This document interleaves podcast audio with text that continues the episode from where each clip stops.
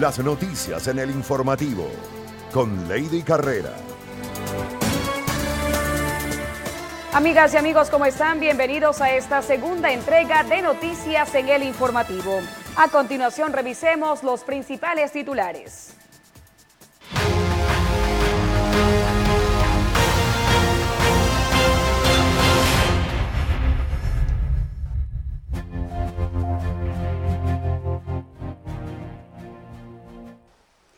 En este momento nos contactamos con nuestra compañera Nicole Albán, quien se encuentra en el sector del Parque de la Juventud, para comentarnos cómo se vive la situación allí debido a las movilizaciones de organizaciones indígenas. Coméntanos, Nicole, ¿cómo estás? Te escuchamos. Buenas tardes.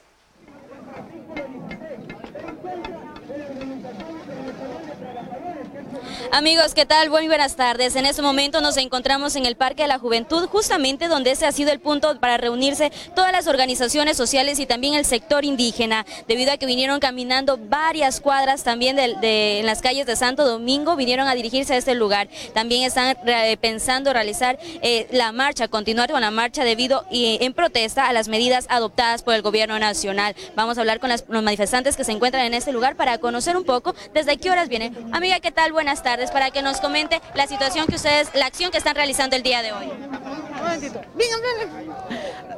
Este, somos un grupo de jóvenes de la lucha popular luchando por el pueblo ecuatoriano, por Santo Domingo y para no al alza de los pasajes, no al paquetazo de Lenín Moreno. Queremos la renuncia de Lenín Moreno. En este momento ustedes van a realizar y continuar también con las manifestaciones. Sí. ¿Hasta dónde se van a dirigir? Hasta, hasta Chihuilpe. Muchísimas gracias. Vamos a hablar también con otra de las personas que se encuentran en este lugar para que nos manifieste la situación que se está viviendo en este momento. Muy buenas tardes. Buenas tardes. Justamente una vez más el séptimo día de paralización Santo Domingo está demostrando que hay eh, conciencia de lucha. Lucha, ¿por qué? Para que el gobierno de Lenin Moreno de una vez por todas derogue los decretos ejecutivos 883 que de archive por, de una vez por todas lo que es las reformas laborales antiobreras y más que todo estamos exigiendo que al gobierno debe cumplir con, los ecuatorianos. Nosotros rechazamos las medidas económicas y el paquetazo que quiere que paguemos la deuda los ecuatorianos, los más pobres. Por eso hoy Santo Domingo se ha volcado una vez más a las calles y en la tarde a las cuatro y media estaremos en el Círculo de los Continentes donde aspiramos tener más de cinco mil personas en la movilización de la unitaria de la huelga nacional el día de hoy. Hoy hemos tenido jornadas importantes desde las 4 de la mañana que hemos eh, tomado algunas eh, vías eh, principales de Santo Domingo y hoy en la tarde vamos a continuar. Saludar a nuestros compañeros de los mercados mayoristas, comerciantes, que hoy se han tomado todo lo que es la, avenida de Quito en la parte de Chihuilpe. Eso es valentía, porque esa es nuestra arma y nuestra herramienta para decir a este gobierno cobarde que sacó a las fuerzas militares y a la policía a perseguir y atacar a los dirigentes populares y a las masas nacionales. Muchísimas gracias, como fueron las palabras también de la Unión Nacional de Educadores. Vamos a seguir conversando con las personas que se encuentran en este sector para recordarles también a la ciudadanía, varias manifestaciones se están dando a nivel del país y esto se da después de que el presidente Lenín Moreno eliminara el jueves pasado el subsidio a los combustibles. Esto también manifiestan las protestas en varios puntos del país y este miércoles recordar también que se cumple el séptimo día en el paro nacional aquí en el Ecuador y también el séptimo día de que el, el Estado se haya declarado en excepción. Vamos a hablar también con uno de los representantes también de los, de los estudiantes. Muy buenas tardes. Muy buenas tardes, les saluda Jaime Vaca, presidente de la FESE Santo Domingo. Eh, los estudiantes en este día estamos en el séptimo día de la huelga nacional porque los estudiantes nos sentimos inconformes ante las medidas neoliberales que ha impuesto el gobierno de Moreno. Los jóvenes no vamos a permitir que siga con estas medidas que afectan principalmente a los bolsillos de los ecuatorianos. Además, nosotros acompañaremos a los compañeros indígenas en la lucha que han emprendido junto al pueblo ecuatoriano, porque nadie se burla del Ecuador, principalmente nadie se burla de Santo Domingo. Por eso nosotros estaremos con pie firme en la lucha hasta que el gobierno nacional derrogue el acuerdo 883 el 884 y el 888, porque eso afecta a todos los 17 mil millones de ecuatorianos que tiene nuestra querida república. Por eso estamos con pie firme y decimos no al paquetazo de Moreno. Muchísimas gracias también para recordarles que los manifestantes, también el sector indígena, eh, eh, vienen caminando desde el mercado mayorista municipal, de ahí por la avenida Sáchila, también por la calle Guayaquil y de ahí salieron por la calle Ambato, bajaron por la 29 de mayo hasta la Y del Indio Colorado y de ahí subieron toda la avenida Quito. En este momento nos encontramos en el Parque de la Juventud donde ellos se trasladarán también hasta el peaje.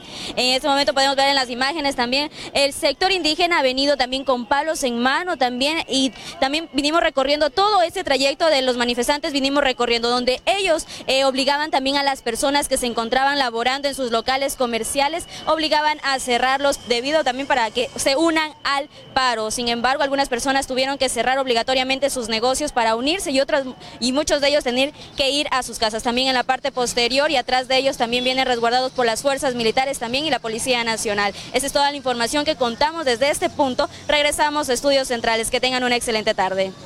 Gracias a ti por la información, Nicole. Muy buenas tardes. Ahora les comentamos que desde tempranas horas de la mañana se encontraron varios grupos sociales obstaculizando el libre paso vehicular en el redondel Sueño de Bolívar. Estos grupos estaban quemando llantas y protestando en contra de las medidas económicas adoptadas por el gobierno nacional. La Unión Nacional de Educadores, el Frente Unitario de Trabajadores, entre otras organizaciones juveniles, quemaron llantas y obstaculizaron el paso vehicular en el redondel Sueño de Bolívar durante las primeras horas de la mañana de este miércoles en rechazo al decreto 883 donde se establece la eliminación del subsidio a los combustibles. El pueblo aquí está organizado para decirle, a decirle a Liane Moreno que no le vamos a dejar pasar el decreto 883 que nos afecta a todos los ecuatorianos. Los representantes de estas organizaciones aseguraron que no cesarán las protestas y cierre de vías hasta que el gobierno atienda sus solicitudes para poder exigir al gobierno nacional de que se derogue de una, vez por todas el paquetazo implementado. También exhortamos al señor Wilson Erazo, alcalde de Santo, Domingo, a seguir el ejemplo digno de alcaldes como el de Esmeraldas de Lucía Sosa, como el del alcalde de Ibarra, el alcalde de La Suay, en donde ellos han planteado que no harán de incrementar el precio de los pasajes. En la manifestación no se presentaron disturbios. Los protestantes aseguraron que sus acciones son de manera pacífica. Y nosotros no vamos a permitir que alcen eh, los pasajes, porque afecta a los jóvenes y a todos los trabajadores. En vez de tomar otras medidas que, eh, que apoya al pueblo, en cambio lo está afectando. Por el momento, el presidente de la República, Lenín Moreno, ha manifestado que no claudicará en cuanto a las medidas económicas que se han implementado para atacar la recesión que vive el país. A continuación, conozca cuál es el estado de las vías principales de Santo Domingo de los Áchilas, según información oficial del EQ 911. En las primeras horas de la mañana de este miércoles 9 de octubre, el EQ 911 compartió el estado de las vías en Santo Domingo. Vías inhabilitadas. Santo Domingo El Carmen, kilómetro 9, ingreso a la parroquia San Jacinto del Búa. Vía Santo Domingo Quevedo, kilómetro 7, ingreso a la parroquia Puerto Limón. Vía Santo Domingo Quirindé, kilómetro 3 y medio, sector del mercado mayorista. Vías habilitadas. Vía Loax Santo Domingo, kilómetro 95, sector de la Cooperativa El Paraíso. Vía Santo Domingo Quinindé, sector Redondel Sueño de Bolívar. Vía Las Mercedes Los Bancos. Vía Santo Domingo Quinindé. Vía Santo Domingo Quevedo. Vía La Concordia Puerto Nuevo. Vía Valle Hermoso Los Bancos. Vía Calacalí La Independencia. El 50% de la flota de buses urbanos salió a circular este miércoles en Santo Domingo. La medida se mantendrá hasta el 16 de octubre, fecha en la cual el municipio establecerá mediante un estudio técnico el costo real de los pasajes. Los usuarios han manifestado su inconformidad porque ahora deben esperar más tiempo por un medio de transporte. En Santo Domingo existen 395 buses urbanos, pero hasta el momento solo la mitad se encuentra prestando sus servicios hasta el 16 de octubre, fecha donde el Cabildo establecerá una nueva tarifa en los pasajes. De tal manera que la tarifa del transporte urbano no tiene que ser política, tiene que ser eminentemente técnica. Ahí que retomamos las palabras del señor alcalde cuando manifiesta que él se regirá por la tecnología, por la parte técnica. El representante del transporte urbano, Iván Payaroso, comenta que los gastos operacionales antes de la eliminación del subsidio a los combustibles ya eran difíciles de costear. No podemos salir a trabajar a pérdida. Anteriormente poníamos 30 dólares diarios de combustible. Ha subido el 130%. Hoy necesitamos de 70 a 80 dólares diarios para poner combustible. Un promedio de 600 usuarios se movilizan a diario en un bus urbano y tienen que esperarlo en un intervalo de 10 minutos. Pero ahora hacen su recorrido en un promedio de 20 a 30, motivo por el cual los santodomingueños han manifestado su inconformidad y solicitan la pronta atención de parte de las autoridades competentes. Mientras sigamos sin el transporte público, que es el que nos permite movilizarnos, eh, obviamente eh, asimismo la situación económica no se, no se podrá reactivar porque quienes están cerca podrán abrir sus negocios, sus trabajos. Eh, sí, he salido de mi, de mi casa, he venido a la farmacia, pero he visto muy poco afluencia de, buses. Taxis igual, muy poco. Entonces estamos mal, estamos mal porque la gente tiene que caminar. Mientras tanto, se observa poca afluencia de personas en las calles de la ciudad y las clases continúan suspendidas a nivel nacional. Mariela Peralta, El Informativo. Los comerciantes del mercado central aseguran vivir en zozobra por los últimos disturbios que se han ocasionado. Sin embargo, dicen estar atendiendo con normalidad en medio de una palpable disminución de ventas. Los dirigentes del mercado mayorista manifiestan que no existe incremento en los precios de productos de primera necesidad. Que no hay especulación, que se está trabajando normalmente, claro que en este tiempo por oferta y demanda se ha subido, sí, pues, pero algo mínimo de ahí no es cosa de muchos. Eh, básicamente casi igual. Estamos con los mismos precios. Eh, claro que ahora ha cambiado un poco por la oferta y demanda, como usted lo ve, por las paralizaciones, por los, los caminos más largos que deben coger los, los, compañeros accionistas, pero no es mucho, no se nota la diferencia. Pocos ya, no, como dijeron que el día de hoy hay paro, por eso será que no salen. Hay algunos puertos que están cerrados porque dijeron que no van a abrir. Sin embargo, los consumidores de los distintos mercados de la urbe manifiestan que han notado un leve incremento en varios productos. No, no está bien porque la situación del país, eh, no hay el trabajo para uno tener el dinero y no sentir el incremento de los productos, que lo, principal es la comida, eh, la alimentación diaria, porque eso nos afecta muchísimo a nosotros como madres de familia. hay algunos precios que sí están, han subido, un, un leve incremento, ya no compras lo mismo con la cantidad que antes comprabas, ¿no? con 10 dólares ya no llevas lo que antes llevabas. Y como se puede ver, el mercado está casi, hay algunos lugares que están cerrados, eso significa que hay desabastecimiento. Por su parte, el gobernador de la provincia, Sáchila, asegura que se están haciendo controles para evitar pagos indebidos y anuncia en el transcurso de los días una tabla referencial en el precio de los víveres. En todo caso, en las noches, por ejemplo, en la noche de ayer pudo, pudieron ingresar algunos camiones abastecer los centros eh, eh, comerciales, los mercados de Santo Domingo. Hasta tanto, las alertas de posibles saqueos se mantienen en los sectores comerciales y se observa a la policía haciendo respectivas rondas. Seis concejales de Santo Domingo hicieron público un manifiesto, el cual recoge todas sus inconformidades con respecto a las reformas económicas. Escuchemos. Como un retroceso histórico, un grupo de concejales de Santo Domingo califican la situación actual que vive el país. Mediante una rueda de prensa, seis concejales hicieron público un manifiesto en el cual rechazan las medidas en materia económica y laboral del gobierno nacional. Desmedrantar los derechos conquistados, los derechos laborales, a afectar la economía, como ya lo dije, de la familia.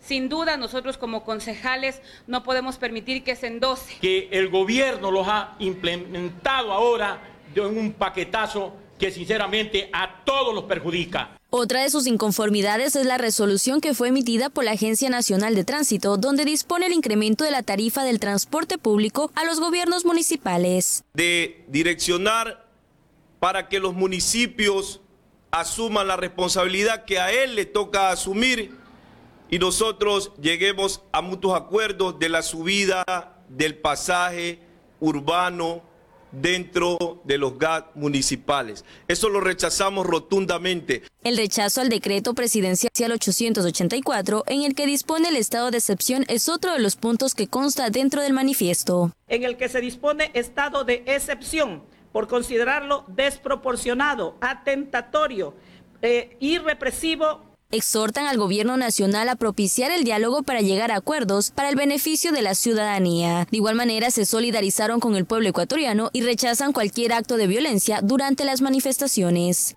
Nicole Albán, El Informativo.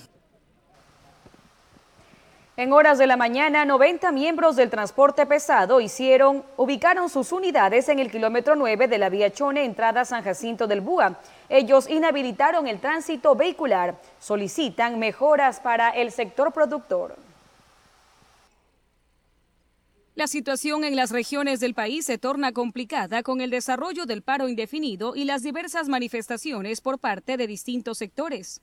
En Santo Domingo, los transportistas de carga pesada obstruyeron la vía Chone en el kilómetro 9, entrada a la parroquia San Jacinto del Búa la mañana de este miércoles. Aproximadamente 90 camiones se colocaron en esta importante vía estatal. Igual, alzar la voz de protesta ante esta crisis que nos está golpeando. Entonces nos mantendremos aquí hasta nueva orden. Por el momento estaremos pies en la lucha.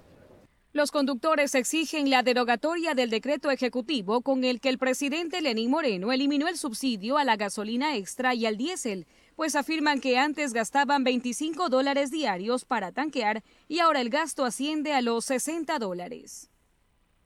Y eso que estamos también pidiendo al presidente, pues que derogue esas medidas tan rústicas que lo puso.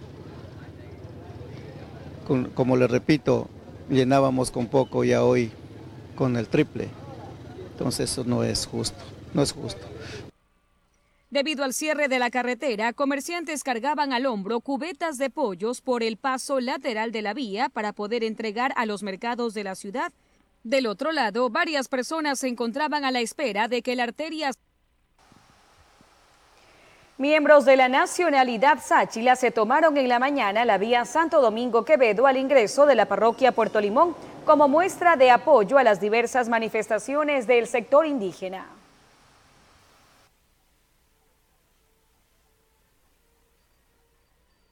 Al son de la marimba, bombo y la lluvia, la comunidad Sáchila se tomó la vía Quevedo colocaron piedras a lo ancho de la carretera y con banderas del Ecuador en mano rechazaban parte de las reformas económicas y laborales anunciadas por el mandatario el pasado 1 de octubre. Los áchilas como ecuatorianos también que somos, apoyar al paro, ¿no? viendo que también estamos siendo perjudicados con estas medidas del gobierno. Entonces esa medida nos afecta a todos los ecuatorianos que somos de clase baja en este caso, compañera. Por eso estamos apoyando asimismo al movimiento indígena que se encuentra en Quito. La etnia denuncia la falta de apoyo del gobierno hacia este sector. Prometió apoyarle en tanto lo que es la agricultura, lo que es bono de vivienda, lo que es crédito fácil. No, acá dentro de nuestra comunidad no se ha cumplido. Para muchos, la medida que entró en vigor solo traerá consigo el alza en los precios de productos de la canasta básica y otro tipo de mercadería, así como en el valor del pasaje de la transportación urbana, lo cual afecta a las familias con menos ingresos y provoca mayor pobreza. Se sensibilice con el pueblo ecuatoriano y con la provincia Sáchila, porque los Sáchila también somos ecuatorianos y estaremos hasta las últimas consecuencias, porque con esto, con el paquetazo que nos ha dado, no podemos vivir. Esto se dará después de que el presidente Lenín Moreno eliminara el jueves pasado el subsidio a los combustibles. Miles de manifestantes mantienen las protestas en varios puntos del país. Este miércoles se cumplió siete días de paro en el Ecuador. Desoladas lucen las calles de Santo Domingo ante el temor de saqueos e inseguridad. La Policía Nacional dispuso a los propietarios de locales comerciales que cierren sus negocios como una forma de prevención ante posibles manifestaciones. Rumores de saqueos, desmanes, violencia e inseguridad han sido las tónicas de los últimos días de protestas para varios propietarios de locales comerciales a nivel nacional y local. Me comentan que alguien estaba haciendo eh, posiblemente saqueos, no sé, pero la verdad no soy seguro de esto y aquí nos perjudica, como dice aquí a todos, a pesar que somos de aquí del centro comercial, eh, pues se sabe que bajan las ventas, estamos con ese temor, lamentablemente nos está pasando.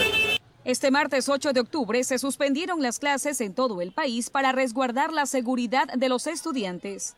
Asimismo, y como medida de prevención ante posibles enfrentamientos, la Policía Nacional dispuso a los propietarios de locales comerciales en Santo Domingo a que cierren sus negocios por precaución. Ahorita en este momento que se dice, decían que era saqueo, pero no, no, no fue saqueo. Solamente la gente indígena viene por apoyar al paro para que no suba mucho el combustible. La comunidad manifiesta su inconformidad ante las bajas ventas, el temor a actos vandálicos y el peligro latente de estos últimos días. Mientras tanto, la policía efectúa controles en varios puntos y se registra poca afluencia de personas en las calles de la ciudad. Varios representantes de organizaciones empresariales hicieron un llamado a las autoridades de la provincia de Santo Domingo de los Áchilas para que establezcan vías de diálogo con los diferentes actores del país con la finalidad de promover el respeto a la democracia, la Constitución, el libre derecho al tránsito, seguridad, trabajo y derecho a la propiedad privada. Las cámaras de industrias, turismo y comercio, entre otras, también hicieron un llamado a las personas a mantener la calma y promover la paz, dejando totalmente claro que están en contra de los actos vandálicos. Para el presidente de la Cámara de Comercio de Santo Domingo, Clever Carrión, la disminución de actividad comercial debido a la paralización que se vive a nivel nacional trae pérdidas económicas y por ello saldrán a manifestar de forma pacífica este 9 de octubre a las 3 de la tarde. A respetar el derecho que tienen aquellas personas que están en protesta, pero vamos también a exigir que se respete el derecho que tenemos toda la ciudadanía. No nos pueden restringir la libre movilidad, no pueden atentar a la propiedad privada y la propiedad pública. Queremos seguridad y esperamos que quienes creen en la paz nos acompañen y vamos a dar nuestro voto de paz para Santo Domingo, nuestro voto de paz para el Ecuador.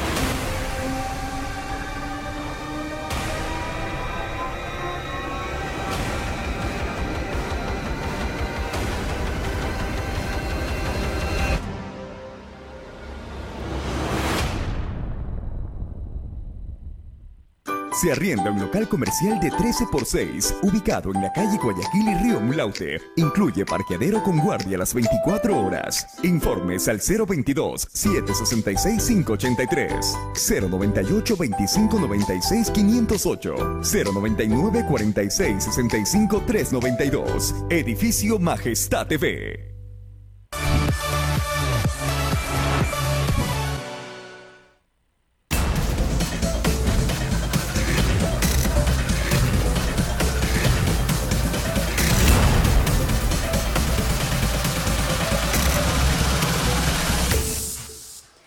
Una persona privada de libertad se fugó del Centro de Rehabilitación Social Bellavista en Santo Domingo durante la mañana de este martes 8 de octubre, mientras era atendido en un policlínico. El prófugo fue detenido horas después. Familiares de los reclusos que se encontraban en los exteriores del Centro de Rehabilitación Social Bellavista de Santo Domingo se encontraron durante la mañana de este 8 de octubre con la novedad de que las visitas estaban suspendidas debido a la fuga de un recluso. Este, aparentemente dicen que se ha, habido una fuga y que no posiblemente no haya visita. ¿Qué solicitaría usted? Eh, que por favor, nosotros venimos de lejos por el paro y necesitamos este, entrar a la visita. porque todos necesitamos entrar a nuestros familiares. Todas las actividades están suspendidas plenamente, no hay visitas, no hay, yo soy abogada, no hay tampoco, eh, la parte administrativa está toda suspendida. No estamos, ah, no están atendiendo porque supuestamente hubo la fuga de un PPL. Entonces hay la posibilidad de que ahorita están haciendo la búsqueda del mismo. De manera extraoficial se conoce que el recluso responde a los nombres de Alejandro F. y se encuentra procesado por el delito de violación, el cual habría escapado mientras estaba siendo atendido en el policlínico. Pero mediante un intenso operativo de búsqueda fue recapturado durante horas de la tarde en la cooperativa Plan de Vivienda. Y los señores se, se subieron para allá y los señores se tiraron para allá y se fueron. Y todo el mundo corrió por allá, y, pero no lo cogieron ya. Por ahí unos, unos dos patrulleros vinieron, nada más. Como ahorita está la policía están en, en el paro, pues no hay, no hay suficiente resguardo. Hasta el cierre de esta edición, la Policía Nacional no ha dado declaraciones oficiales sobre este suceso y se espera durante las próximas horas obtener un pronunciamiento de parte de las autoridades competentes. Mariela Peralta, El Informativo.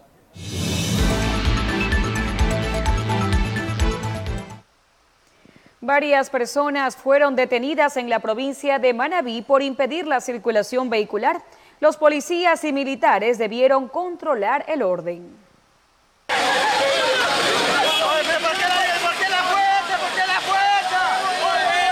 Son imágenes registradas en la avenida Malecón y de la Cultura en Manta. Presuntamente intentaron detener la marcha de un taxi que estaba laborando mientras ellos no circulaban como medida de protesta. Sí, hay compañeros que son desleal, eh, hay compañeros que están trabajando y por detener uno de ellos, obviamente pues tenía que bajarle la llanta para que no siga trabajando, que no, no siga perjudicando. La policía mantenía el cordón de seguridad porque los ánimos de los protestantes con el pasar de las horas se ponían intensos. Incluso este grupo de militares llegó a resguardar la zona. Un número aproximado de siete personas, cinco en Montecristi y dos hoy día en la mañana aquí en el redondel de Inepaca por destrucción a la propiedad privada de, de un vehículo. Pese a estas confrontaciones en Manta, favorablemente no se han registrado actos vandálicos ni saqueos en locales comerciales. Forzado las seguridades, estamos con motocicletas, hemos activado nuevamente el botón de seguridad, hemos puesto la SUMAG en los diferentes sectores, garantizando el comercio, que la, la actividad comercial vaya, vaya eh, realizándose como normalmente veníamos haciendo. Desde temprano los taxis fueron ubicados en tramos de la avenida Jaime Chávez Gutiérrez, la principal vía de acceso desde Tarqui al centro de la ciudad, mientras que otra cantidad de taxistas recorrían más vías. Ya al mediodía del martes abrieron el paso vehicular, pero el servicio de buses urbanos inter e intraprovincial sigue suspendido. Derogue eh, el, el, decreto 883 y nosotros suspenderíamos eh, la, la, movilización a nivel nacional. Los detenidos ya han sido procesados por atentar contra bienes públicos y privados, por paralizar vías o cometer actos violentos contra otras personas injustificadamente. Una menor de apenas cuatro meses fue encontrada abandonada en una hamaca en el sector de La Poza, provincia de Manabí. La madre tendría problemas mentales. Fue en esta hamaca donde dormía la niña de aproximadamente seis meses de edad, en el sector conocido como La Poza. La policía fue alertada por un pescador que la infante habría sido abandonada desde tempranas horas de este martes. Ese momento es cuando yo avanzo a verificar, la bebé totalmente se podría decir desnuda, solo estaba con una sábana totalmente mojada, sucia. Entonces le procedí a poner mi chompa, sacarle un poco la arena del rostro porque no podía ver, no podía ver, se encontraba con la arena en los ojos, en los labios, totalmente escaldada, es una bebé. Eh, de alrededor de unos 3, 4 meses. Según testigos, la niña estuvo sola por más de 3 horas y que aunque desconocían la identidad de la mujer que estuvo con ella, la reconocían por padecer problemas mentales. Que la mamá supuestamente era una, una drogadicta. Entonces se había metido al mar y se había ido con un lanchero, quién sabe a dónde. La niña fue trasladada hasta el centro de salud Manta, los médicos informaron que el infante llegó estable, con reflejos de succión y deglución en la toma de leche materna. Se le dio lactancia materna de donantes con un buen reflejo de succión y de deglución, vuelvo y repito, la glicemia siempre la mantuvo, llegó con una buena glicemia y se fue con una buena glicemia. Significa que eh, al momento de su abandono aparentemente pues sí tuvo su, sí fue alimentada. Inmediatamente le realizaron exámenes para detectar parámetros bioquímicos y biométricos. En físico lo que sí tenía era sus amígdalas hiperémicas, hipertróficas, había una región eritematosa a nivel de la región que correspondía al pañal y también había una dermatitis seborreica a nivel de cuero cabelludo. Pero la policía no solo rescató a la niña. La mujer habría dejado al cuidado de una vecina a sus otros dos hijos, de 4 y 6 años de edad. Los hermanos ahora permanecen en la Fundación Shekaina.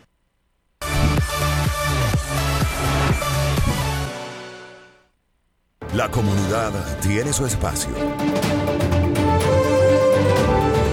Envíe sus denuncias a WhatsApp 0999-616-054. Comunidad al desnudo, más cerca de usted. Por Majestad Televisión.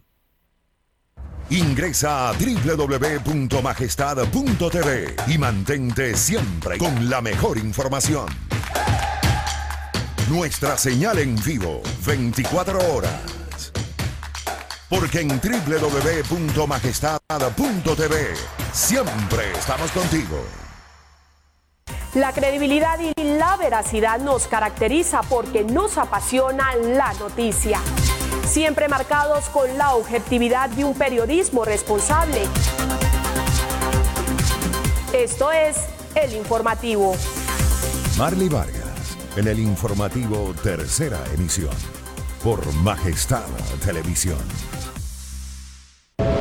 El terror invadirá tu pantalla. No podrás escaparle.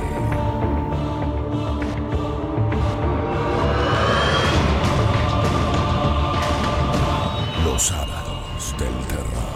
Desde las 22 horas. Por Majestad Televisión.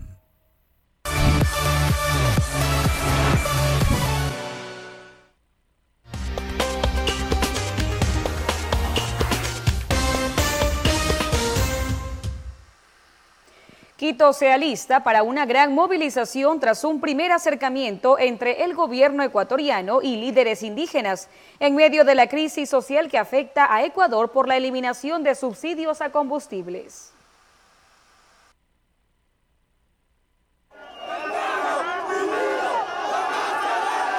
Las protestas no ceden en Ecuador. Para el miércoles está convocada una gran movilización social de sindicatos indígenas e inconformes. Los manifestantes exigen que el presidente Lenín Moreno dé marcha atrás en su decisión de eliminar los subsidios, que provocó un aumento de hasta 123% en el precio de los combustibles. Este país es rico en recursos naturales. Lo que pasa es que se ha empobrecido gracias a la sarta, la cadena de gobiernos corruptos que se han robado para esta vida y la otra, como el gobierno de Correa. Desde hace unas semanas se registran protestas en la capital, con fuertes enfrentamientos entre manifestantes y policías. Moreno ha acusado directamente a su antecesor y antiguo aliado, Rafael Correa, de intentar derrocarlo en alianza con el gobierno venezolano de Nicolás Maduro. Nos dicen que Correa nos han pagado para que salgamos a las protestas. Eso es mentira. Es mentira. Nadie nos paga. Anteriormente. Organizados y muy malintencionados lesionen tan severamente un país que lo único que necesita es hacer todo por juntos salir adelante. Por eso estamos enfocados en reforzar la seguridad, en volver a la paz, a la calma. Estamos conversando y hemos llegado ya a algunos avances en estas negociaciones con los movimientos indígenas, muchos de ellos no identificados con la violencia ni con esta forma de hacer las cosas. Entiendo que la marcha en Quito está siendo pacífica al momento.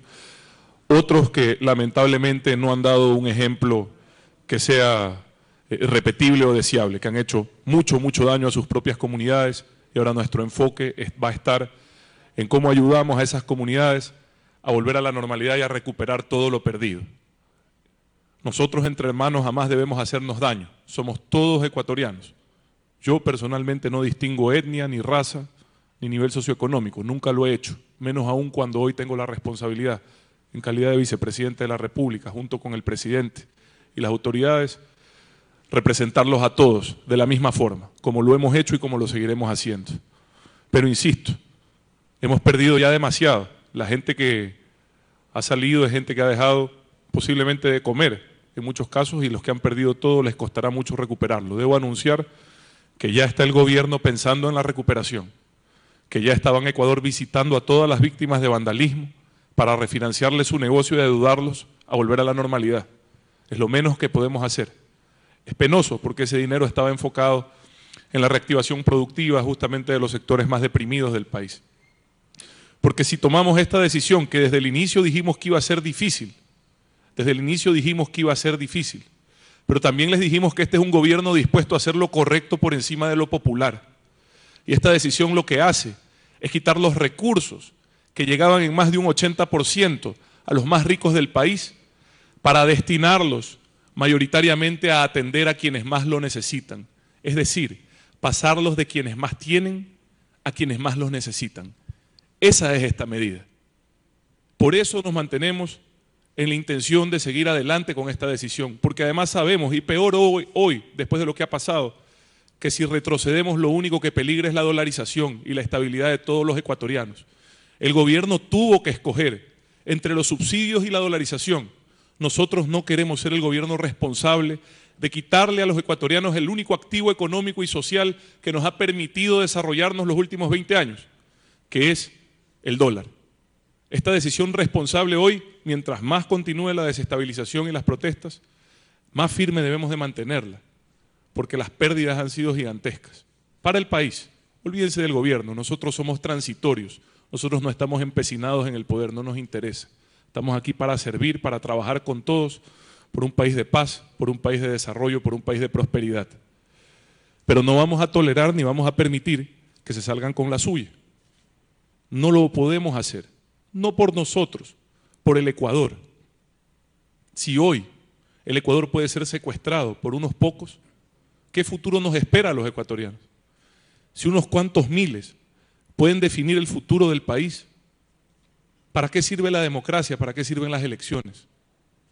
Esa es la reflexión que tenemos que hacer todos hoy y que la tienen clara la, gran mayoría de los compatriotas que han salido a manifestarse voluntariamente en contra de lo que está ocurriendo, en contra de la violencia, en contra de la incertidumbre y de la inestabilidad. Felicitamos también a los líderes políticos que han tomado posiciones serias, decentes, no pensando en las elecciones, sino pensando en el Ecuador, y que hoy se manifiestan públicamente, y lo digo así, Guillermo Lazo, Jaime Nebot, alcaldes en todo el país, en la provincia de Loro, sus autoridades, en muchas provincias y en muchas alcaldías del Ecuador, la AME, la Asociación de Municipalidades del Ecuador, gremios, sectores sociales, universidades, que tienen claro que este nunca debe de ser el camino, que nunca podemos volver a transitar por el camino de la incertidumbre, de la inestabilidad, del golpismo, que debemos de dejarlo atrás. Y en este camino de recuperar la normalidad, porque lo vamos a hacer. Yo creo que hoy va a ser el día más complejo y en adelante iremos retomando la normalidad de la mano de todos los ecuatorianos dispuestos a trabajar, que hoy se han manifestado por el trabajo, que es lo único que nos va a sacar de la pobreza. En ese camino, señores, debo decir que no vamos a ser tolerantes con quienes han violado las leyes del Ecuador. No lo podemos hacer. No por nosotros, por el país. Quienes han sido, quienes han sido eh, tomados prisioneros por la, han sido apresados, perdón, por la policía, por las Fuerzas Armadas, tendrán que cumplir y responder ante la ley. Quienes han cometido actos de terrorismo, como tomarse operaciones petroleras en el país, hidroeléctricas o antenas de telecomunicación, son actos de terrorismo, tendrán que responder. Son 18 años de prisión, señores. Yo no soy juez, no soy fiscal, pero sí tendrán que responder ante la ley por los actos de terrorismo. Y quienes se manifiesten pacíficamente como lo están haciendo hoy en Quito, como lo hizo, por ejemplo, el FUT, me parece, tuvieron una manifestación pacífica en Quito, como lo están haciendo hoy hasta el momento los indígenas, serán siempre bienvenidos a cualquier ciudad, a cualquier lugar de este, nuestro, su país, para manifestarse en paz. Porque tienen derecho, tienen derecho, sí, no solo a manifestarse, sino también a creer que el gobierno puede estar equivocado. como nosotros tenemos derecho a conversar y buscar soluciones, como les decía. Estamos trasladando los recursos de quienes más tienen a quienes más los necesitan. Eso es lo que vamos a hacer. Queremos repensar el desarrollo de la ruralidad, sobre todo andina, muy empobrecida por un abandono de más de una década. Venimos personalmente trabajando en el desarrollo de esa ruralidad con crédito adecuado, oportuno, porque creemos que el camino es el empleo, el trabajo. Creemos que el camino no es la limosna. Sabemos que ustedes son capaces de hacer las cosas bien. Y estamos planificando y los invitamos a ese diálogo para ver qué hacemos con estos recursos, que hoy los sacamos de las manos de los delincuentes también, de las mafias del contrabando de combustibles, más de 300 millones de dólares al año, y los podemos poner disponibles en incremento de bonos de desarrollo humano, como ya lo anunció el presidente, en reducción de aranceles para el sector productivo y en el desarrollo de planes de lucha contra la pobreza rural, enfocados sí también en la zona andina del Ecuador. No quiero dejar de decirles que en las manifestaciones, infiltrados seguramente, hemos apresado a un número importante de ciudadanos extranjeros. Ciudadanos extranjeros que en sus testimonios declaran cómo están recibiendo dinero entre 40 y 50 dólares por asistir a estas manifestaciones. La inteligencia está haciendo su trabajo y vamos a llegar con los responsables. A muchos ya los tenemos identificados, a otros ya los tenemos apresados.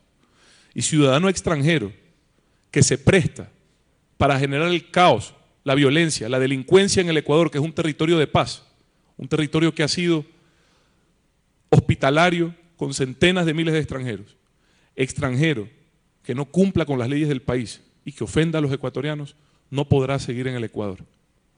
No podrá seguir en el Ecuador. Lo sancionaremos con todo el peso de la ley y haremos todo lo que esté a nuestro alcance para iniciar deportaciones de quienes tengan este tipo de comportamiento. Lo tenemos que hacer, tenemos que dar ese mensaje, es necesario. Esto no es tolerable, señores. A todos los ecuatorianos un mensaje de, calma, de tranquilidad. Vamos a salir adelante con ustedes, vamos a lograr que las cosas positivas pasen y vamos a conseguir que el Ecuador vuelva a ser el país que todos siempre hemos anhelado. Muchas gracias. Señor vicepresidente, medios de comunicación, buenas tardes. Empezamos con las preguntas, por favor. Lenin Artieda de Coavisa. Señor vicepresidente, buenas tardes. En estos días el país se ha visto abocado a manifestaciones legítimas, pero también a vandalismo. Hay intereses políticos y también algunos casos de excesos en la represión que se espera también sean investigados y sancionados. Hay pedidos de derogar las medidas económicas, usted dice que se mantendrán firmes y también hay pedidos de que se adelanten las elecciones que llegan desde Europa. Pero sobre todo hay una intención generalizada, ampliamente mayoritaria, de que la nación vuelva a la calma. Usted empezó esta locución diciendo que ya hay primeros resultados de los diálogos con la dirigencia indígena y quisiéramos conocer cuáles son esos primeros resultados. Bueno, lo primero el compromiso de que la marcha sea pacífica, Lenin. Yo creo que ese es un mensaje importante, porque como le decía, no todos los movimientos indígenas, y esto es la parte difícil del diálogo, la representación de ellos no es única. Usted habla con uno y el otro dice que no se siente representado por ese, y habla con el otro y así puede hablar con 40 dirigentes. Eso no simplifica las conversaciones, de hecho las dificulta, pero estamos con el apoyo de Naciones Unidas. Hoy se acordó la, ruta de la manifestación y se acordó que sea pacífica. Y así lo estamos haciendo. A quienes van con palos, con bombas Molotov, porque los hemos, como usted ha visto, descubierto y con todo el respeto, Lenin. Hay que ver a veces las cosas completas. Nosotros no vamos a permitir uso excesivo de la fuerza al margen de la ley, pero tampoco vamos a permitir que se veje, que se estropee a la fuerza pública. No podemos hacerlo, Lenin, por el Estado de Derecho, por el orden público. Eso sí debo de ser firme en eso, Len. Nunca vamos a permitir que alguien injustamente sea estropeado, ilegalmente sea tratado. Pero tampoco podemos dejar que se sobrepasen eh, los abusos contra, los, contra las autoridades que son en este caso los uniformados, tanto de Fuerzas Armadas como de Policía Nacional. Y eso es lo que más ha estado ocurriendo, Len. Y eso no lo podemos permitir. E insisto, de las conversaciones, que la manifestación sea pacífica, estamos tratando de volver a la calma para poder conversar en paz. Y de nuevo, el tema de no retroceder no es un tema de, ser tercos. Nosotros no podemos llegar sin estas medidas a fin de año, comprendan. La economía del Ecuador no soporta más endeudamiento, no soporta más déficit sostenido por más de 12 años. ¿Qué significa para el Estado ecuatoriano? Yo creo que la gente no, a veces no entiende cuando digo dolarización o subsidios. ¿Qué significa para el Estado ecuatoriano llegar a fin de mes y no tener con qué pagar? Y ya no tener espacio de endeudamiento. Y no tienes moneda propia. ¿Qué significa para el Estado ecuatoriano eso? Nosotros estamos haciendo lo responsable, lo correcto, pensando en el país. Además, perdóneme, pero hay que ir a media clase de, economía para entender que los subsidios de combustibles fósiles no han sacado a nadie de la pobreza. Nunca. Que llegan a los más ricos. ¿Quiénes son los que más energía consumen? Los más ricos. ¿Por qué no tocamos el gas? Porque ahí sí está llegando a la gran mayoría de pobres el subsidio y, por eso no lo tocamos. ¿Por qué no tocamos el IVA? Porque el IVA lo pagan todos. Sabemos que hay ajustes, sobre todo en el transporte público. Hemos hecho un esfuerzo porque ese ajuste no sea dramático. Estamos trabajando con los municipios para que así sea. Pero realmente en precios de víveres no hay mayor incidencia. Lo que hay hoy es una especulación que estamos controlando con más de 30 presos, me parece ya al menos en la ciudad de Guayaquil, y evidentemente un problema de abastecimiento causado por los bloqueos de vías, muy estratégicamente realizados, pero cuando retomemos la normalidad, van a ver ustedes cómo los precios se van a mantener. Subió la extra, ¿qué subió? La inflación fue casi cero en el Ecuador. No nos engañemos, no nos dejemos engañar, por Dios. Hay un golpe, sí, complicado eh, para muchos ecuatorianos en el tema del transporte público. Por eso incrementamos en 15 dólares el bono de desarrollo humano y aumentamos 300 mil beneficiarios. Eso llega a los más pobres del Ecuador. Eso cubre en exceso la necesidad de completar el tema del transporte público. Por eso luchamos para que el pasaje para menores de edad, para tercera edad y para estudiantes no suba. Y lo conseguimos en las conversaciones con el sector del transporte. Entonces, sí es que estamos pensando en la gente, pero mejor es tomar esos recursos y destinarlos directamente a quienes los necesitan, no a quienes no los necesitamos, Lenny, no a quienes no los necesitamos. Esa es una realidad. Y en el agro hay un impacto eh, en la parte agrícola que estamos compensando con eliminación de aranceles que están vigentes desde el día lunes, que más que compensan costos, porque tú usas más fertilizantes que diésel, tú utilizas o necesitas más equipamiento, mejor calidad, si cuesta menos vas a ser más productivo. Ese es el enfoque y crédito. Crédito, crédito y más crédito. Con Ban Ecuador hemos colocado ya más de 2 mil millones de dólares a los agricultores más pequeños y pobres del Ecuador. Lo hacemos en tasas de hasta el 9%, en plazos que van hasta 10 años, cuando una cooperativa les presta el 22%.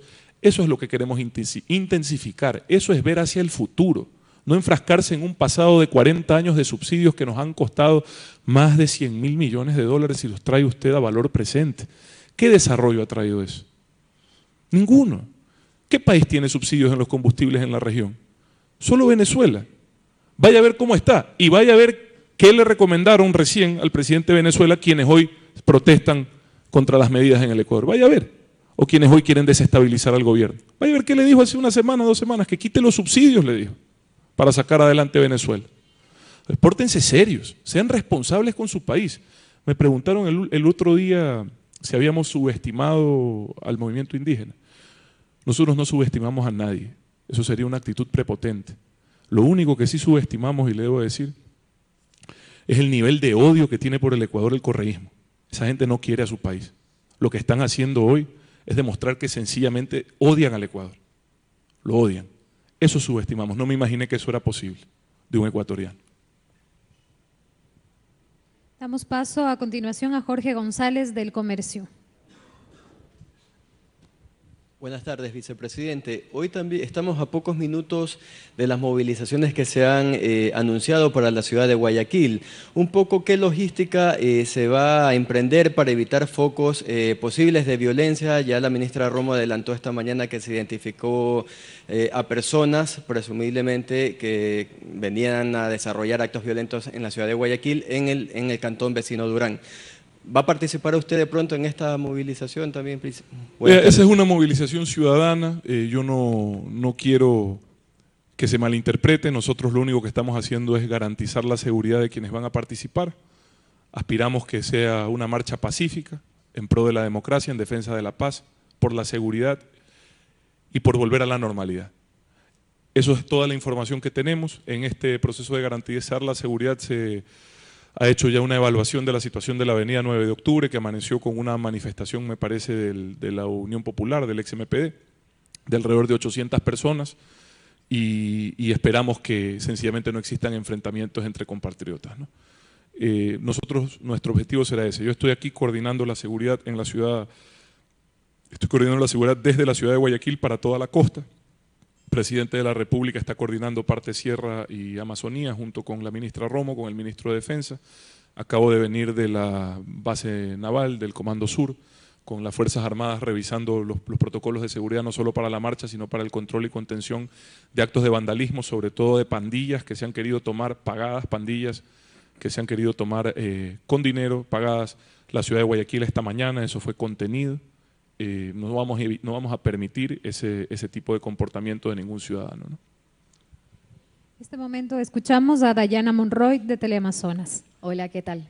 ¿Me tengo que levantar o estoy aquí? Ok. Eh, bueno, mi consulta eh, va enfocada a algo que dijo esta mañana Auki Tituaña, alcalde de Cotacachi. Quisiera hacerle dos preguntas. Él, si muy bien no habló como vocero del movimiento indígena, dio una idea. Dijo que él cree que podría existir un acuerdo si es que el impacto que generó la eliminación del subsidio al combustible no se da al 100% como se está dando actualmente, sino a la mitad. ¿Podría ser esa quizá una posibilidad? Y también quisiera consultarle algo más, no sé si me va a responder eso ahora.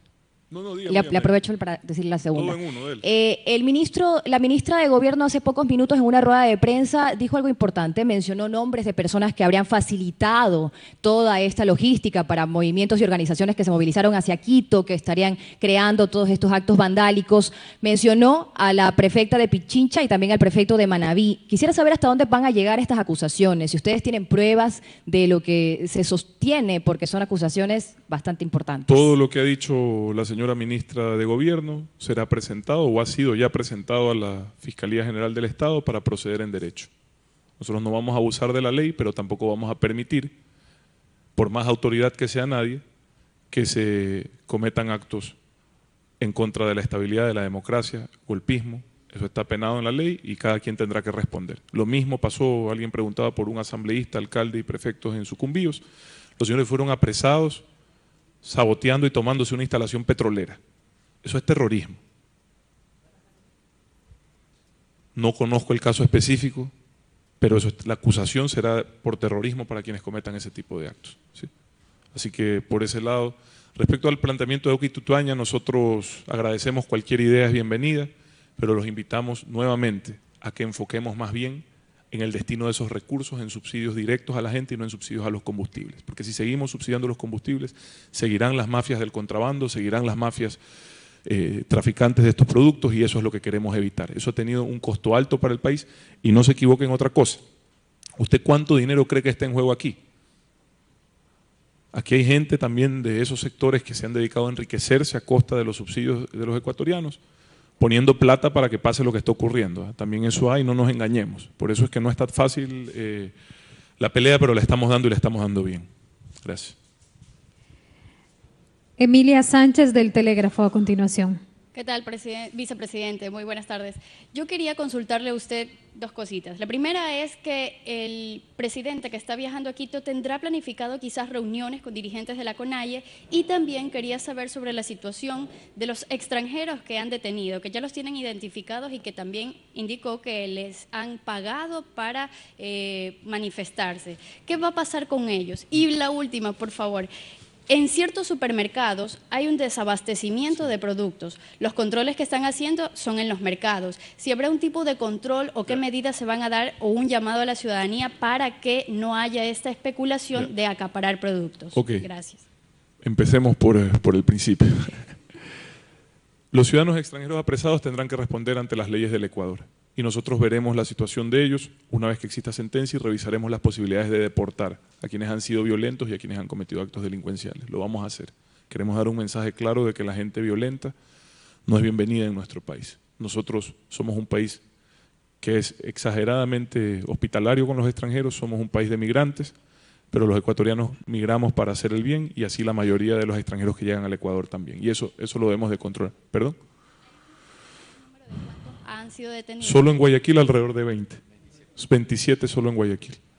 Eh, le decía respecto al tema de ellos, eso, respecto al tema del desabastecimiento en los supermercados, estamos coordinando cadenas de abastecimiento con el sector eh, del transporte y con, los, y con los sectores productivos para que pueda no solo abastecerse supermercados, sino no se paralice el comercio exterior. El comercio exterior ha retomado la normalidad poco a poco, eso es una noticia importante que me acaba de dar la secretaria de Aduanas. Eh, estamos nuevamente volviendo a niveles normales de comercio exterior, pero tenemos que coordinar la seguridad de la logística para que esos productos puedan salir del país. El costo para el país ha sido de cientos de millones de dólares a estas alturas. Cientos de millones de dólares que no podemos darnos el lujo de perder. Señores, estamos perdiendo más en esta paralización que lo que nos vamos a poder ahorrar posiblemente en el subsidio de la extra o, de la, o del diésel. Y eso no puede ocurrir. Por favor, pongámonos serios, tratemos las cosas como siempre lo hemos hecho, en derecho, en diálogo, llegando a acuerdos. Pero no así porque el daño es terrible. Y siempre este tipo de daños, los que más lo sufren son los más pobres. Los empresarios verán cómo se dan la vuelta y siguen adelante. Los que más sufren son los que pierden el empleo, los que ya no pueden volver a su finca florícola en Cotopaxi. Fueron entre indígenas, a secuestrar, a golpear, a maltratar a compañeros porque no querían ir a manifestarse. Eso no puede ocurrir en el Ecuador, este es un territorio pacífico. Por favor, un llamado a la, a la, a la, a la calma y a, la, y a usar el raciocinio. Escuchamos de este momento a José Luis Calderón de TC. Perdón. Ah. A ver, las reuniones entre los movimientos indígenas y el gobierno nacional se están haciendo en Naciones Unidas. Entonces, ahí hay un, equipo delegado del presidente encabezado por el secretario general de la Presidencia de la República, por Norman Ray y por Paul Granda.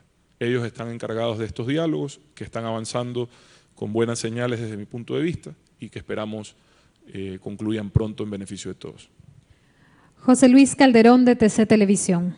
Vicepresidente, muy buenas tardes. ¿Consideraría oportuno poder... Eh, preguntarle, y de acuerdo a la información otorgada, el trabajo que ha desplegado eh, elementos de la Policía Nacional y las Fuerzas Armadas, toda eh, la dinámica que hemos observado de esta movilización, ¿creería usted que en las próximas horas se podría ya informar sobre un control sobre esta situación y retomar la tranquilidad? ¿Qué mensaje podría entregarle a la gente? Gracias. De nuevo, hay ciudades que están en calma. Nosotros pasamos en el punto más alto de 300 incidentes a 40 el día de ayer tenemos también quienes quieren pescar a río revuelto, no solo políticamente, sino gente que sale ahora a bloquear vías para cobrar peajes, pero hoy, que es el día eh, más importante en materia de las manifestaciones, tenemos nuestros esfuerzos concentrados en donde son las manifestaciones para que se respete el orden público en esos lugares, sobre todo en la capital de la República, hoy en la ciudad de Guayaquil también, porque lo importante es que donde va a haber gente transitando y buscando manifestarse no exista violencia. Luego, poco a poco, iremos avanzando y retomando la normalidad en el resto del país. Las provincias más afectadas son la provincia de Cotopaxi y Tungurahua. Desde mi punto de vista, en Tungurahua hay un acto terrorista también de cortar el, abastecimiento de agua potable. Estamos trabajando con el alcalde para volver a la normalidad con ese suministro. Pero esas son las dos provincias con las que tendremos que entrar luego a, a restablecer el orden público. ¿sí? Gracias. Con esto concluimos la rueda de prensa. Agradecemos a los medios de comunicación y también al gobernador del Guayas, Pedro Pablo Duarte, al general Ramiro Ortega, comandante de la zona 8 de la Policía Nacional, y al señor vicepresidente de la República, Otto Sonnenholz. Una cosa más, y con esto concluyo el agradecimiento a toda la fuerza pública. Nuevamente han hecho un trabajo impecable, respetando los derechos humanos. La gran mayoría de ustedes habrán excepciones que luego se revisarán pero han hecho un trabajo valiente, decente, responsable, tanto Fuerzas Armadas como Policía Nacional. La tropa que he visitado de ambas fuerzas están comprometidas con la democracia y con el país. Eso es lo más importante, comprometidos con cuidar a sus ciudadanos y sabiendo que hay que restablecer el orden público y volver a la paz. Gracias. Gracias a todos. Espacio dispuesto por la Secretaría General de Comunicación de la Presidencia.